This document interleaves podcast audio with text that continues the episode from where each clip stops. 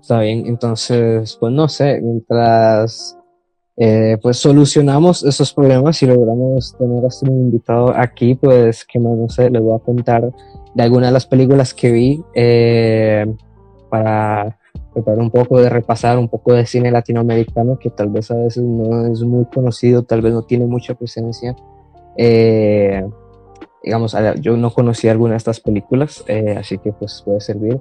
Una que me gusta bastante es Diarios en motocicleta que cuenta un poco la vida de, del Che, del Che Guevara, que, bueno, eh, cuenta una historia, mejor dicho, de cuando él y un amigo intentaron, hicieron un viaje por Latinoamérica y en moto.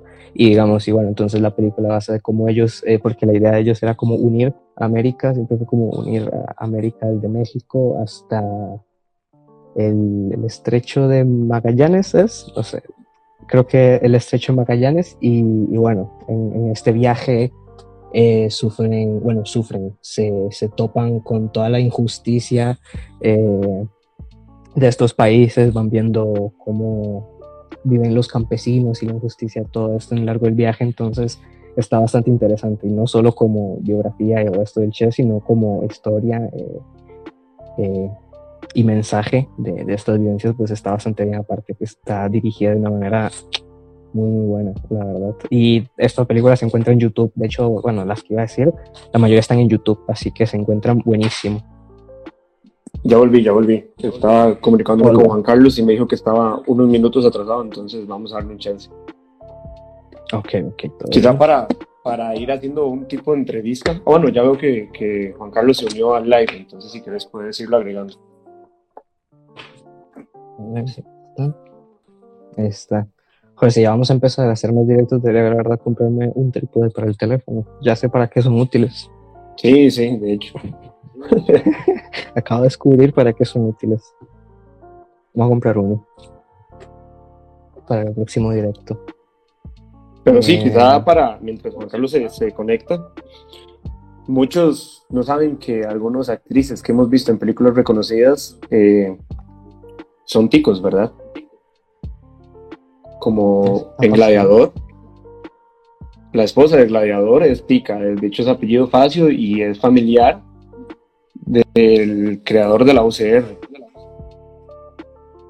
Y ahorita en la actualidad está Daniel Sobato, que ha salido en películas súper reconocidas como It Follows o una que está ahorita en Netflix súper conocida también, que se llama Don't Breathe. Y está en las grandes ligas, Daniel Sobato. Sí, sí, de hecho salió, creo que salió en un par de episodios de esta serie Agents of Shield, esta de, Marvel, que, bueno, ahora la pueden ver en Disney Plus y esto, y, y pues sí, no sé, la verdad es, eh, ah, bueno, y creo que lo mencionaste en It Follows, que nos, nos, pone Juan Carlos que no lo deja entrar. Ya lo vuelvo a invitar.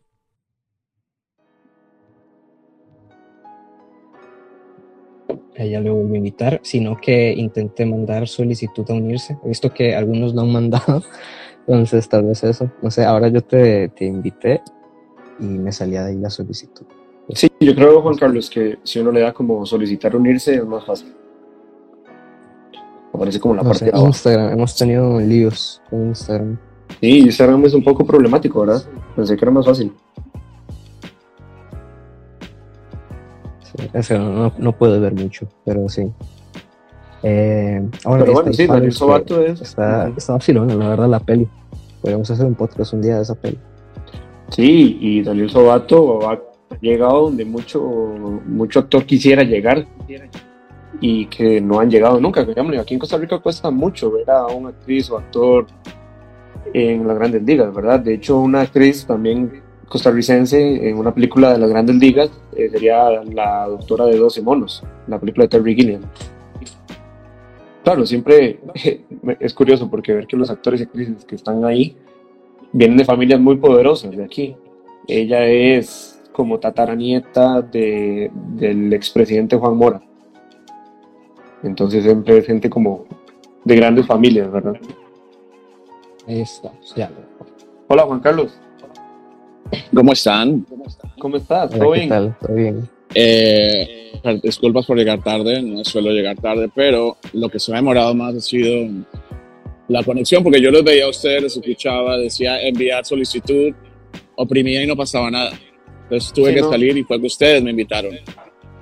Sí, no, a veces es problemático. Sí, Instagram es problemático. por qué será. Sí, especialmente hoy hemos tenido unos cuantos problemas. Empezamos un poquito antes para eso, pero bueno, ahí vamos. Bueno, disculpas Esperamos por lo que, tarde. Que salga bien. ¿Y cómo has estado, Juan Carlos? Descansando después de una temporada muy movida de, premiaciones, aunque no se esperaba que fuera tan agitada por todo lo que ocurrió el año pasado, ¿no? Que no había salas de cine, que se creía que había reducido, bueno, se redujo muchísimo la producción, el tema de la exhibición también cambió. Y luego llegó el Oscar, queda uno muy, muy cansado, pero ya un poco recuperando la, la energía, las fuerzas. Y hace poco con una gran sorpresa, ¿verdad? La de los Golden Globes, que se dice que se van a cancelar para el próximo año. Sí, es una historia que tiene muchas aristas. No es lo que se pueda resumir en tres párrafos de una nota, ¿no? Y, te lo digo porque conozco yo a la asociación por muchísimo tiempo. Yo siempre he dicho que la mejor fiesta de Hollywood es el Globo de Oro y no el Oscar, uh, en muchos sentidos. Eh, ya si hablamos de resultados, es otra cosa, pero en cuanto a lo que significa una fiesta para ellos, creo que es la más divertida. Y bueno, empezó todo esto con una investigación, unas... Sí, sí, ahí Sí, sí, ahora sí. ¿Se apagó o no? Creo que fue como... Un segundo, dos segundos. Que no entiendo qué está pasando, quizás mi teléfono. Se, se va a oscurecer. que era la mejor fiesta. ¿Quién que es la mejor fiesta? Que todo comenzó una semana antes casi de la celebración del Globo de Oro de este año, donde el diario Los Angeles Times publicó una investigación, más que un reportaje, sobre muchas cosas que estarían ocurriendo al interior de la asociación. Eh, algunas cosas del pasado que todavía les sacan en cara, otras, digamos, más nuevas, como el hecho de que se hayan quejado grupos de activistas aquí, de que entre los miembros de la asociación de prensa extranjera no hay ningún miembro, eh, no hay ninguna persona de raza negra. ¿no? Son menos de 90 sus eh, miembros y a mí me llama la atención porque ustedes saben que en Estados Unidos nosotros somos personas de color, los latinoamericanos, por ejemplo. Recordarán el famoso comentario que alguien publicó, una, creo que fue en, en un diario de aquí de la ciudad, que dijo que Antonio Banderas era una persona de color, ¿no? Y él me preguntaban, ¿tú te consideras de color? Los que somos latinos, y ese es otro tema que muy largo de los, que es quién es un latino, quién es un hispano, quién es un latinex. Pero bueno, eh, los que somos latinos aquí somos considerados gente de color. La Asociación de Prensa Extranjera de Hollywood, volviendo al tema de la representación, está representada por miembros de todos los continentes. ¿no? Hay personas de la India, hay personas de China, de Corea del Sur, hay colombianos, hay argentinos, hay españoles, hay muchos europeos. Eh, pero yo digo, si alguien de Bangladesh, por ejemplo, no es considerado una persona de color, pero bueno, aquí están hablando específicamente de raza negra. Lo que sucede con esta asociación es que para tú ser miembro, bueno, tienes que ser un periodista radicado aquí en Los Ángeles. No sé si ese es el tema que vamos a hablar hoy, pero, es, que es, muy, es muy largo. Cuando se aburran me dicen. aquí el, el, asunto es que para pertenecer a esa asociación, pues nunca ha sido muy fácil. Bueno, como cualquier otro club, ¿no? Tienes que pasar por una serie de evaluaciones, ¿no? Ser recomendado por alguien, demostrar que puedes pertenecer a determinado grupo y, no es fácil. Ellos, ellos lo saben que no es fácil. ¿no? Es como que yo, yo escribo para un diario muy pequeñito en el pueblo de donde vengo y ya quiero ser miembro de la asociación. No, tienes que demostrar que eh, el tiraje de la publicación para la cual vas a trabajar, etcétera. Eh, sin embargo, yo dudo y creo que la, la, asociación pudo haberse tal vez manejado un poco mal, en parte, ¿no? toda esta controversia de haber dicho, mira, en los últimos 20 años, de las personas que han querido ser miembros eh, tantas personas han sido latinos, otros han sido asiáticos, tantas personas de, raza negra, que pueden ser incluso latinoamericanos, eh, pero no lo hicieron. ¿Será que de pronto no hay gente que haya querido pertenecer a esa asociación? Eso no lo sabemos. Creo que hubiera sido bueno para, pues para calmar un poco las aguas, porque, como te digo, es, es una asociación que tiene miembros uh, femeninos, más mujeres que hombres. Por ejemplo. Está bien, que eso, que eso no es lo, normal aquí en Hollywood, ¿no? No, para nada. Ellas, la, la, mujer siempre se ha quejado de ese espacio que no le han dado y en el Globo de Oro ellas, la mayoría son mujeres. de hecho, eh, me gustaría... Está muy bien. Me gustaría conocer cómo ha sido eh, la reacción de Hollywood a la hora de, de alguien como vos tan experimentado, pero que sos latino. O sea, ¿cómo ven a un latino para pertenecer a, este tipo de grupos, digamos? Pero los hay, es que los hay. Eh, es por normal. Otro lado, es la Asociación de Prensa Extranjera de Hollywood, de gente de todas partes del mundo. por eso decía, hay gente de Argentina, hay de Colombia, no tengo aquí la lista, pero, pero hay varios latinoamericanos, hay españoles. Ah, solo hay bastante variedad, sí. Claro que hay variedad, todos los continentes, todos los continentes. Entonces, y por ejemplo dicen que, que solo premian a los amigos y entonces ponen el mismo ejemplo de toda la vida de 1970 y pico, creo que fue Pia Sadora, que fue elegida como la nueva estrella de Hollywood, en ese momento no sé cuál era el premio, porque al parecer un novio, una pareja suya los llevó a, los, a miembros de la asociación supuestamente. Todo supuestamente, porque tendría que tener aquí los datos muy claros. Y que como que ah, eh, los llevó a un paseo a Las Vegas y que a cambio, perdón por los helicópteros, y que a cambio de ello le habían dado un premio. Entonces, ¿por, qué mm. ponemos, ¿por qué ponemos el mismo ejemplo de esa época? Eh, otro ejemplo que ponían en su momento, y lo hacen cada año, los medios de comunicación atacando a, los premios Globos de Oro, de cuando está um, Angelina Jolie y Johnny Depp por la película que es muy mala, The Tourist, que también fueron nominados, ¿no? Eh, pero todos sabemos que tanto el Oscar como cualquier otra premiación quiere tener caras conocidas en su alfombra roja, porque eso vende mucho.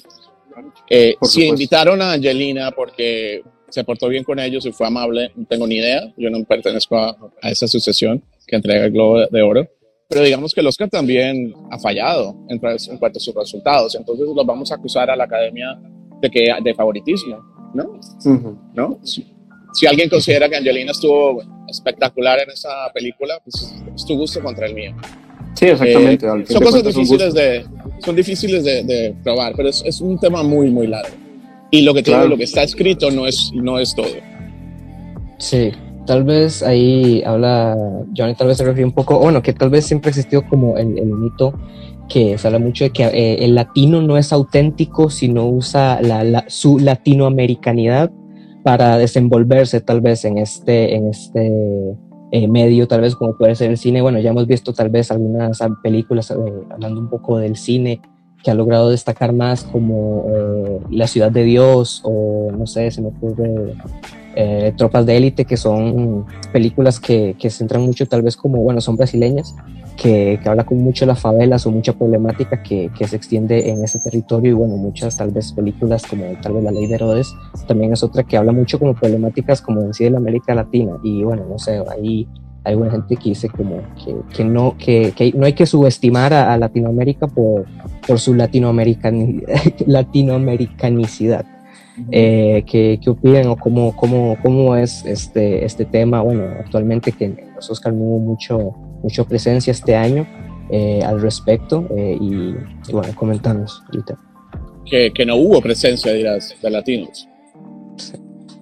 Claro, porque... Sí, que hubo ninguna casi, porque a mí me parecía como, me parecía sorprendente que entre los presentadores del Oscar que habrán sido unos 18, 19, 20, no sé, 20, solamente una persona latina, que es Rita Moreno.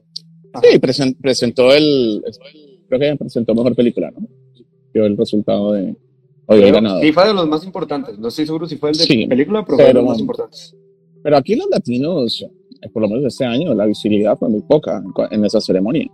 Sí, tuvimos creo que la única nominada fue el Agente Topo, ¿no? de Chile. La gente Topo, que fue un documental que, también participaba, era elegible para mejor película internacional, pero quedó en clasificada, que es un excelente documental. Claro, increíble. Eh, el agente topo de Chile, había también tres mexicanos, hubo tres mexicanos que ganaron el Oscar por sonido uh, en la película El sonido del metal. metal. Um, teníamos un español en maquillaje peinado de la película de Viola Davis. ¿Quién más había por ahí? Otro latino. De esos, en cuanto a los nominados, que ninguno es celebridad, ¿verdad? Sí, no, para nada. Son personas detrás de cámaras. Pero los la comunidad negra en Estados Unidos pues, logró un avance porque hace cinco años, no recuerdo, se empezó esta eh, hashtag o esta etiqueta de el Oscar es muy blanco, ¿no? que, eran, que solo se premiaba gente blanca, anglos. Y, y, resulta que ahora, este año, por ejemplo, de, las 20, de los 20 nombres que estuvieron en categorías actorales, nueve eran personas de color, y digo de color porque había un árabe que es considerado de color. Ah, pero digamos que esa representación ha aumentado. Y los latinos, ¿qué, qué pasa? ¿no? ¿Dónde está el movimiento latino exigiendo pues, mayor presencia ¿no? frente y detrás de cámaras? Ah, eso, eso creo que hay mucho camino por recorrer. Hay una división también de la cual no se habla mucho aquí en Hollywood dentro de los del misma, la misma comunidad latina, ¿no? ¿Quién es latino? Como les decía al comienzo. Eh, a los españoles aquí no los consideran latinos, yo creo que son latinos. No son latinoamericanos, pero son latinos. Ah, no son hispanos. Entonces yo soy hispano porque yo nací en Colombia y estoy acá, pero no soy latino porque no soy una persona que nació acá y tengo raíces en Latinoamérica. Entonces esa división la hay, ¿no? Y yo creo que deberían terminar con eso porque ¿quién es más latino? No, yo soy más latino porque, porque vivo acá, porque domino el inglés. No, pero yo soy más latino porque vengo de Latinoamérica. Y, te estoy diciendo, no estoy hablando de mi caso, estoy hablando en general de lo que la gente está pensando en ese momento. Mientras no haya una unidad, creo que tampoco habrá un bloque poderoso, fuerte, que pueda eh, abrirse espacio, eh, exigir esa representatividad que ya ha logrado en gran parte la comunidad negra. Que de hecho eh, me di cuenta que, que, vos sos embajador de los premios platino, ¿verdad? Y me encanta esa idea que recolecta todo lo que es el cine latinoamericano y de España y Portugal. Y de hecho estaba viendo que hace poco salieron los, los nominados, digamos, se podría decir. Son las prenominaciones. Las es, prenominaciones. Sí, es realmente las, las producciones que cumplen con los requisitos para competir y que este año fueron casi 700. Siempre hemos tenido un número mayor, pero recuerden que venimos perdón, de un año de pandemia. Entonces el, número, el número se redujo en un 20 y pico por ciento, pero aún así pues, se, siguió trabajando, se siguió exhibiendo, se siguió estrenando como se pudiera eh, nuestras producciones, tanto en el cine como en la televisión, en contenido para streaming.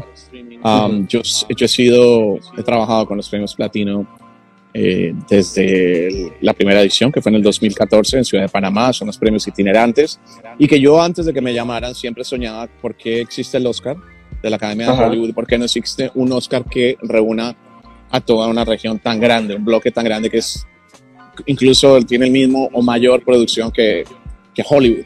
¿no? Y muchas veces olvidado. Totalmente olvidado, y, y, olvidado por nosotros mismos. ¿Sí? A ver, ¿cuánta gente va a ver en Colombia una película colombiana y cuando la mayoría dice cine nacional, la gente no cree en el cine nacional. Eh, eso, ha cambiado ahora. Al menos Colombia tiene, tiene muy buenos exponentes. Aquí en Costa Rica es un poco más difícil. De hecho, eh, esa era una duda que yo tenía. ¿Ustedes les llegan algún material costarricense para, para este tipo de premiaciones? No, aquí en, en, yo vivo en Hollywood, ¿no? Entonces Hollywood es una burbuja. Claro. Y, y, es una burbuja que representa en cierto modo lo que a la gente estadounidense le gusta. Y aquí no les gusta leer subtítulos. Es una cosa que yo nunca entiendo, pero lo entiendo porque yo desde pequeño estaba leyendo subtítulos de películas gringas. Sí, exacto. Lo que veía uno en Colombia, pues todo tenía que ser subtitulado. Algunos países tienen doblaje, yo prefiero la versión original y leer. Entonces nosotros tenemos el ojo desde chiquitos ya muy entrenado para eso, pero el estadounidense no lo tuvo que hacer. Y por eso las películas extranjeras no se ven mucho. Y cuando llega una película latinoamericana al grupo de 15 preseleccionadas o al de 5 nominadas, pues es algo que hay que celebrar, ¿no? Porque nuestro cine se hace en gran parte con las uñas, no es fácil, eh, no se apoya a nivel nacional en muchas ocasiones, entonces que, que, lleguen a una vitrina como lo es el premio Oscar, pues es para, para eso, para aplaudirlo y, y apoyarlo, no apoyar el cine nacional porque es cine nacional, no apoyar el buen cine, porque en la medida que se vea más buen cine, pues van a seguir haciendo o se van a exigir los realizadores o los productores, ¿no? No tenemos que repetir el éxito de tal película que le fue muy bien.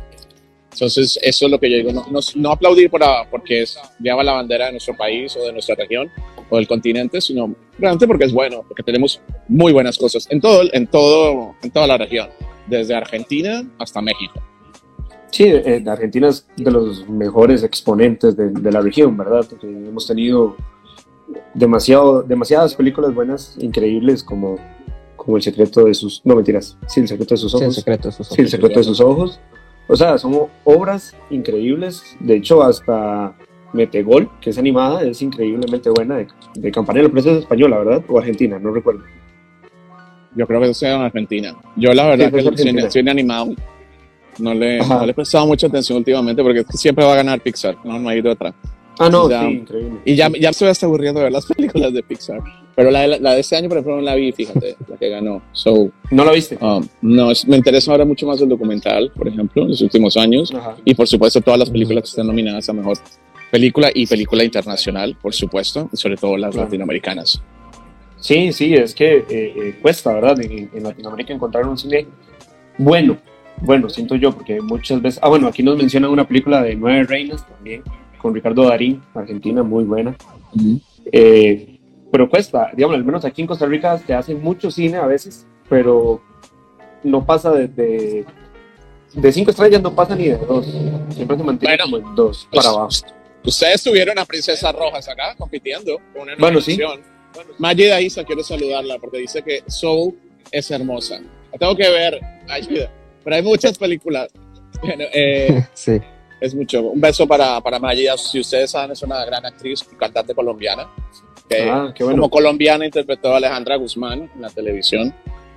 Eso, mm. no, eso no hace cualquiera y sobre todo que le dieran la oportunidad a ella porque demuestra lo talentosa, lo hermosa que es. Ok, eh, qué bueno, sí, qué bueno. ustedes tuvieron a Princesa Rojas de Laura Astorga compitiendo sí. por el Oscar y, y, yo vi, es una, hay que hacer una campaña enorme, ¿no? Eso hay que gastar dinero, hay que invitar a la gente de la, de la convencer a la gente de la academia que venga a ver la película, que se interese, traer al talento para que lo conozcan. Por eso fue que vino el entrañable personaje de la gente topo.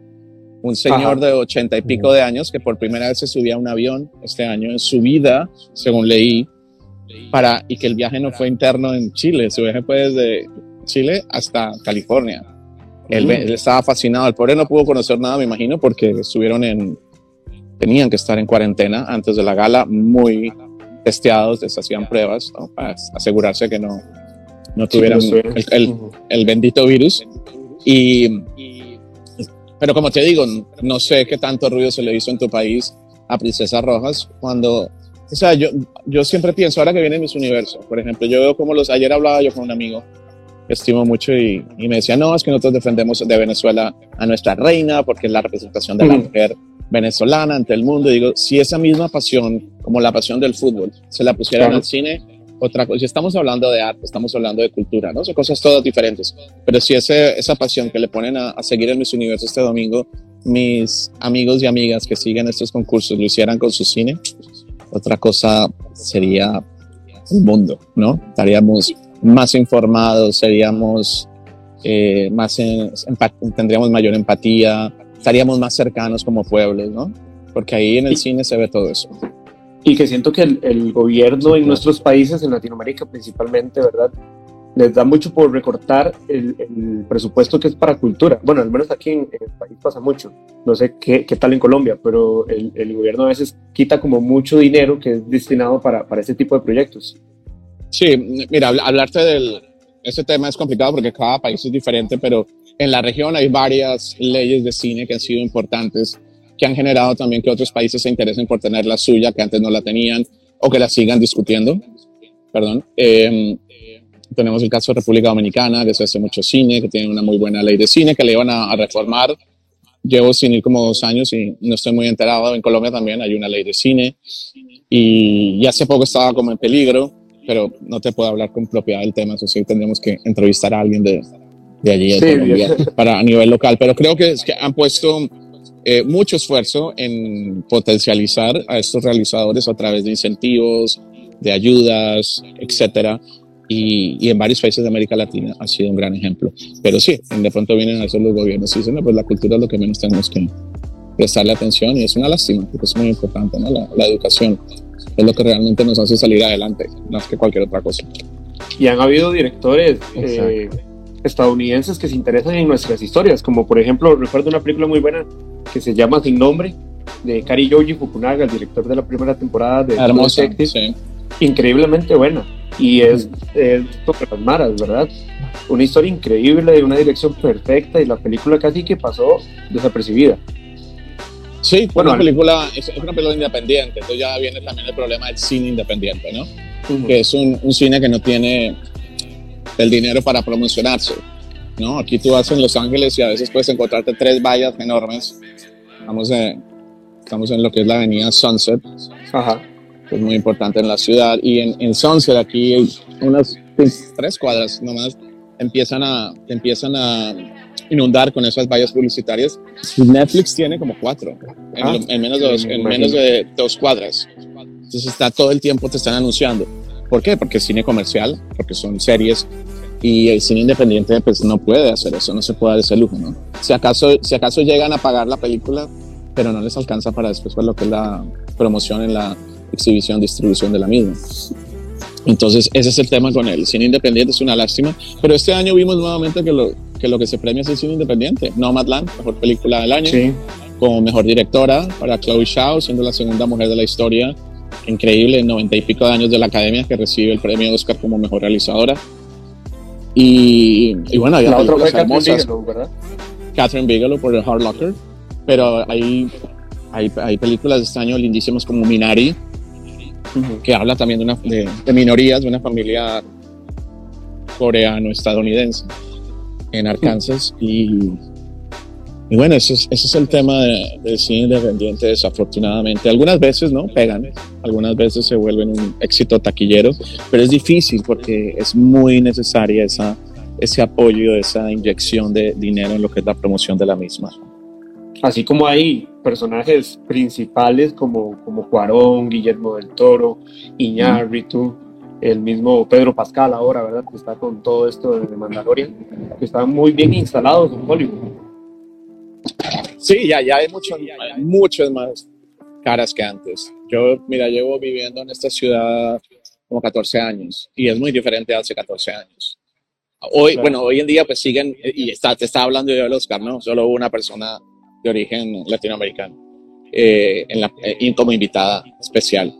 Pero, pero sí, ahora hay muchas figuras. Una persona como Eugenio Derbez, ¿no? Ajá, claro. Que, que vino aquí, que trató, que intentó, que le tocó devolverse a México y que luego hizo una película desde México, bilingüe, contando una historia muy mexicana, latinoamericana, y aquí pues rompió también la taquilla como le fue en México y bueno, y hoy le permite volver a, trabajar desde aquí, desde Los Ángeles. Y, hay ganó premio platino. Ganó el premio platino, por supuesto.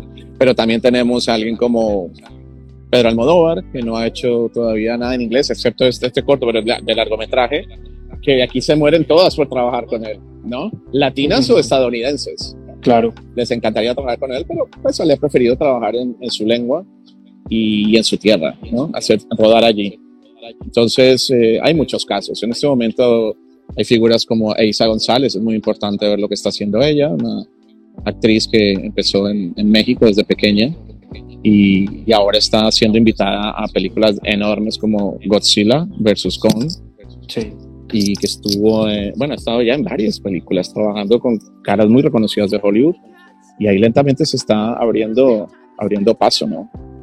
Para ser reconocida y para que sea o la próxima Salma Hayek, que no la estoy comparando, estoy simplemente diciendo que hoy en día la gente sabe quién es Salma Hayek en Hollywood, por supuesto, o una Penélope Cruz, son las dos más importantes o más reconocidas.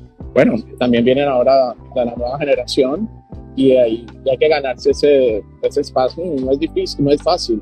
Mira el caso de Sofía Vergara, siendo la actriz de televisión mejor remunerada por siete años consecutivos, según la revista Forbes, ella llegó acá y, lo decía hace poco en una entrevista porque la resaltaron en, en, una edición de la revista Variety como una de las mejores mujeres poderosas de que, empresarias también de esta ciudad. Y ella decía al comienzo yo no conseguía quien me representara porque había para músicos latinos con el boom de Shakira y toda esta gente cuando comenzó, pero en Miami no había quien me representara como actriz latina y tuvo que crear su propia compañía de representación de artistas y como les digo, hoy es una de las, no, no, solamente caras más famosas latinas, creo que la más famosa, la más reconocida en la calle, pero además pues una mujer que ha sido empresaria y que, y que pasó por cosas como teñirse su cabellera dorada porque no entraba dentro del estereotipo que aún el día de hoy siguen teniendo en Hollywood de lo que somos los latinos. Sí, de hecho aquí nos comentan también de Damián Bichir, el caso de, Damián Bichir, que verlo en telenovelas mexicanas, ¿verdad? Y ahora verlo como en Alien Covenant, con Ridley Scott dirigiendo. No, bueno, Damián Bichir estuvo con Eiza González ahora en Godzilla vs. Kong, que, es una película comercial, que es un, blockbuster, etcétera. Pero Damián tuvo un año, el último año ha sido maravilloso, ha hecho como seis, siete películas, conversé con él el otro día y precisamente me, me comentaba eso, ¿no? Desde películas, porque también eh, han aprendido, ¿no? Que no tienen que quedarse aquí, que no hay necesidad ni siquiera ya de vivir en Los Ángeles. Entonces él rueda películas pequeñas en México. Él ha, ha sido también, ha, tratado, ha sido director, no ha tratado porque ya tiene su primera película como director. Está trabajando en, en ideas para seguir por ese camino. Uh, y además está haciendo películas de gran presupuesto en Hollywood. Es una, es una carrera bastante destacada y, qué bueno que lo, que lo están destacando por ahí. Juan Carlos, guapo, Lucy, un beso. Sí, de hecho, a mí me sorprende porque yo en algún momento lo llegué a ver en alguna telenovela y verlo ahora, yo soy súper fanático de las películas de Alien. Recuerdo que cuando lo vi en, en Alien Covenant, quedé impresionado. Aparte que sí, estuvo, bueno, aquí nos mencionan que estuvo nominado al Oscar, ¿no? Por supuesto, por la película A Better Life. Ajá, exactamente. Entonces, siento que es algo, algo muy bueno, ¿verdad?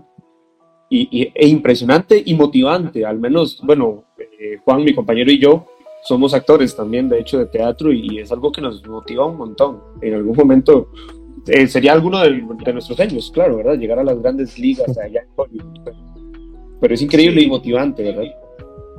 Claro, y, yo, respeto mucho el trabajo de ustedes, de los actores, eh, y más que el trabajo de los actores es la, el empeño que le ponen ¿no? a, a, poder realizarse como tal, como artistas, porque es complicado. Es una, se lo digo a los jóvenes, ¿no? que siempre me preguntan, bueno, ¿y tú qué piensas de Digo, si, tiene, si tienes el, la resistencia para caer y levantarte muchas veces, adelante. Tienes que amar lo que haces, ¿no? En el periodismo también. Eso, eso pasa mucho, ¿no? Hay, hay cosas que te llevan al límite, pero si es lo que te apasiona, tú lo vas a hacer como cualquier otra, lo entiendo. Pero ustedes en, el caso de los artistas o de los actores que tienen que lidiar tanto con el, con el rechazo, ¿no? Porque eres muy más alto de lo que esperaba el director o porque eres más bajito, porque, qué sé yo, el, el pelo no es el que quería el director. Bueno, las pelucas pueden arreglar esos problemas. Pero estoy, estoy poniendo este, este tipo de ejemplos donde no es una cosa tuya, es algo, la percepción que tiene una persona de ti y de lo que puedes llegar a hacer o no, y por ende te dicen sí o te dicen no, y te dicen no más veces de las que te dicen sí. ¿no? La, la diferencia es abismal entre las veces que te dicen sí y las veces que te cierran la puerta. Entonces, eh, es, eso lo admiro mucho de, ustedes. Y hay muchas veces hay, que tenerlo para sobrevivir. Y hay muchas veces golpes de suerte, como, como estabas hablando de Salma Hayek, ¿verdad? Que en la película con Tarantino y, y esa escena de, de increíble de se me fue el nombre en español. Con eh, Tarantino, con, Robert, Rodríguez. Robert Rodríguez, Robert Rodríguez. es que me acordé que la escena era con Tarantino. La escena era con Tarantino. Pues. Exacto, todavía no, todavía no he hecho con Tarantino. Que yo Pero esa escena, podría, esa escena podría pasar. Y la impulsó a la fama, ¿verdad? Eh, sí, sí, una de sus cartas de presentación, pero Salma antes de eso también estaba picando piedra. Sí. Eso no fue que llegó por bonita, guapísima que es y tan simpática que es. Además, a mí me encanta conversar con ella. Pero, pero es, es, es, todas, todas. Yo creo que ella, Penélope también. Eh, Sofía Vergara también. Y preguntémosle a los otros y seguramente todos tienen una historia que no, no ha sido no ha sido fácil. Hay, es, una, es que es una combinación de todo. Tú hablas de suerte, yo creo que tiene que ver el talento, porque si no eres bueno, pues no. Pero suerte, talento, eh, ser estratega, ¿no? ¿En qué momento eh, me voy por ese lado y no por este? Es, es, una combinación de muchas cosas.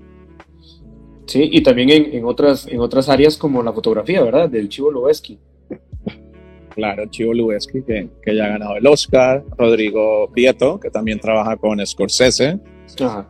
Eh, y bueno, más hay, bueno, es que hay grandes directores de fotografía, pero pero hay que, hay que poner más latinos y latinas también haciendo fotografía. ¿no? Sí. Bueno, Chivo lo es que he trabajado con, con, uno que para mí es máximo, que es Terrence Malik, y su trabajo en El Árbol de la Vida es increíble. Para mí es de lo mejor que he visto. Sí. han trabajado juntos. No, imagínate un director que pueda trabajar con él hoy en día. Pues, tiene, mucho, tiene mucho por su, en su favor, ¿no? Por lo menos sabemos que la fotografía va a ser hermosa. Y bueno, y lo que hizo en, Gravity. Mm. Inventaron Increíble. Todo para, para rodar en la película. Y luego lo que hizo el mismo Cuarón, gracias a haber trabajado por tanto tiempo con Lubeski y poder ser su propio director de fotografía en, en Roma. No nos olvidemos de eso. Sí, de sí, talento, talento sobra. Solo hay que apoyarlo. Solo hay que apoyarlo, sí. Lo, lo, que les digo, ¿no? En el, quién sabe si en el futuro de eh, o, el próximo gran director latinoamericano está hoy en Guatemala. Piensen en un Jairo Bustamante, por ejemplo. Piensen en un Pablo Larraín. Pablo Larraín es un gran cineasta chileno y, y, hoy está haciendo una película con Kristen Stewart de La Princesa Diana. Um, y ahora hizo algo de una serie de televisión para Apple, que ayer vi el trailer, la adelante se me olvida el nombre, con Julianne Moore. Eh, ahí están, ahí están. O teníamos a alguien como uh, el de Relatos Salvajes, Cifrón, que, que, bueno, él iba a hacer una película sobre el hombre nuclear, pero es como que con Mark Wahlberg, pero eso cayó, se, se desbarató todo el proyecto. Pero han llegado y algunos se están manteniendo y algunos siguen creciendo aquí. De hecho, esta película, La Llorona guatemalteca, creo que es muy buena. No la he visto, pero creo que estuvo en la preselección para el Oscar, ¿verdad? Sí, era la que supuestamente la única que iba a quedar de América Latina. Estaba, estaba peleando ese puesto con, con la mexicana, pero yo creo que si hubiese llegado alguna latinoamericana de esas cinco nominadas a Mejor Película Internacional, iba a ser la de Jairo, La Llorona. Es, la, es un tríptico realmente lo que él está terminando con esta película. Ya había tenido Ishkanul y luego hizo Temblores y ahora ha presentado La Llorona. Eh, entonces, una Jane Fonda que diga que estamos ante la presencia de un maestro, al que le diga Jairo Bustamante, imagínate. Eso se debe escuchar, hmm. o se debe sentir muy bien, ¿no? Por parte de, un director que Jane Fonda diga eso. Sí, sí, sí. Claro. José Campanella. Campanella, como, como quiero a Campanella. sí, ojalá, bueno, poco a poco se va tomando más, más presencia en todo este asunto como tanto dirección y, actuación. Bueno, ahora, bueno, ya lo mencionamos hace un rato, así que obviamente en Star Wars ha tenido mucha presencia de latinos en su, en su lista de actores y, bueno, ahí poco a poco. es como te digo, para, para ir cerrando, ¿no? Pero yo creo que, sí. que hace falta más unión entre la comunidad de artistas latinos en Los Ángeles, dejar tanta la eh, clasificación de que yo soy esto, tú, eres aquello, no, todos somos latinos porque si van en, bloque les va a ir mejor, ¿no? Van a lograr más cosas. Y no solamente estoy hablando de artistas, de gente que, que, tiene la cara frente a la, la, cámara, ¿no? Estoy hablando de gente que trabaja detrás de cámaras, que hay tan talentosa y que lo vimos ahora, por ejemplo, con tres mexicanos ganando el Oscar a Mejor Sonido. Exacto. ¿Y cuáles son como tus, o qué, qué opinas de más o menos de lo que has visto, eh, o qué, qué cine eh, latinoamericano eh, que esté en esa preselección para los premios latinos, así podrías recomendar en este momento? Los premios latinos, mm, bueno, como te decía, son poco menos de 700 producciones, entre series de televisión, de streaming, de películas. Yo no vi la lista con atención, Solo vi si algunos de, mis favoritos estaban por ahí preseleccionados, las nominaciones. Aún no tenemos fecha para el anuncio, ya veremos por países y cómo se va a hacer. Ah, pero no sé, ¿en quién pienso de este año? A mí me gustó mucho La Jauría, es una, una serie policíaca, suspenso, thriller de Chile. Eh, que otra? El robo del siglo no la vi, que es con Andrés Parra, que es un actor colombiano. Es, creo que se llama así. No sé si alguien está por ahí la vio, porque no aquí no la han pasado en Estados Unidos, que yo sepa. Eso es otra cosa, ¿no? Que aquí a veces nos llega mucho más tarde que en América Latina, o lo contrario, llega primero acá. Ah, eso te iba a decir, aquí a veces no llega nada. Sí, sí, exacto, es complicado. Pero hay una película que no creo que esté en los platinos porque no se ha estrenado oficialmente, va a ser este año, que, es mexicana y yo quisiera A ver, yo dije el otro día, es la mejor película mexicana que he visto este año. O va a ser la mejor película del 2021. Eh, porque, pero bueno, vienen otras. Hay, hay, otros lectores que yo admiro mucho y, y que están por, por, estrenar sus películas. Pero esta película se llama Sin Señas Particulares. Es hermosa y tiene que ver, bueno, es dura, perdón, no tanto con un tema que se ha contado tantas veces ustedes que hablaron de Sin Nombre, ¿no? el tema de los inmigrantes, eh, pero de, de, otra forma. Y eso yo creo que es la, la clave, ¿no? No repetir nada que se ha hecho, pero se pueden conseguir contando temas de, de inmigrantes, claro que sí. Lo estamos viendo todos los días. Todos los días están tratando de cruzar la frontera, ¿no? Sí. O todos los días están tratando de, de venir a Estados Unidos, a, a, gente a buscar un mejor futuro para ellos, para sus familias. Y esta es una película que lo hizo de una manera que es una directora muy fuerte, pero que, que me hace a mí, me, me, emociona mucho saber que Latinoamérica está haciendo esas películas y que, de nuevo, ¿no? No, no tenemos que ver a Estados Unidos jamás como, como el molde, ¿no? como el modelo sí. a seguir, porque nosotros tenemos las historias más eh, originales que cualquier otro y, y contarla desde la sensibilidad latinoamericana las hace especiales. Así es, así es. Muchísimas sí, gracias, Juan Carlos. Ha sido todo un placer. Sí, porque yo te he dicho que con nosotros. Sí, tengo sí. que salir corriendo, sí. Sí, perdón. No, no, gracias a ustedes. Muchísimas gracias. Ha sido todo un gracias placer. por la invitación. No, no, muchas sí, gracias a ustedes. Una conversación súper interesante. A, a, bueno, ustedes dos por la invitación y a Mauricio, a Mágida, a todos los que nos.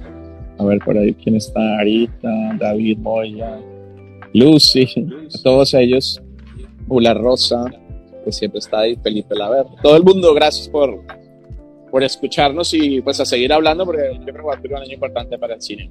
Yo creo que sí. va a ser muy bueno. Por lo menos pinta que sí. Y que más sí, latinos arriba, más latinos. Y más latinos, definitivamente, que se organice mejor. Muchísimas gracias, Juan Carlos, un placer. Un abrazo. Que le vaya muchísimas bien. Okay. Muchísimas gracias de nuevo a todos. Un cariño ya para los ticos. Chao. Chao, gracias. Oh, qué bueno. Qué bueno, qué bueno. Una conversación bastante interesante. La verdad que sí. Lástima que no, no, hubo mucho más tiempo para poder hacer eh, preguntas de parte de ustedes, pero, pero bueno, iba un poco justo de tiempo, pero estuvo, estuvo bastante bien, la verdad. No, y, y por dicha, ¿verdad? Es súper importante tener la opinión de alguien que está, que está ahí en Hollywood, ¿verdad? Que, que sabe lo que en realidad pasa, no es lo que leemos en los periódicos o leemos en redes sociales, sino que me, me llamó mucho la atención todo eso que, que mencionó de la controversia que está, que está ahora en, en los Golden Globes, que hasta uh -huh. el, mismo, el mismo Tom Cruise ya devolvió los, los premios que ha ganado antes.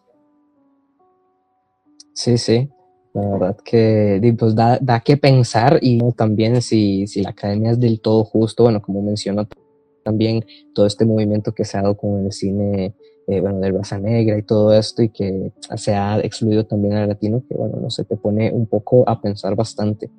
Eh, de, de, cómo se manejan las cosas por allá.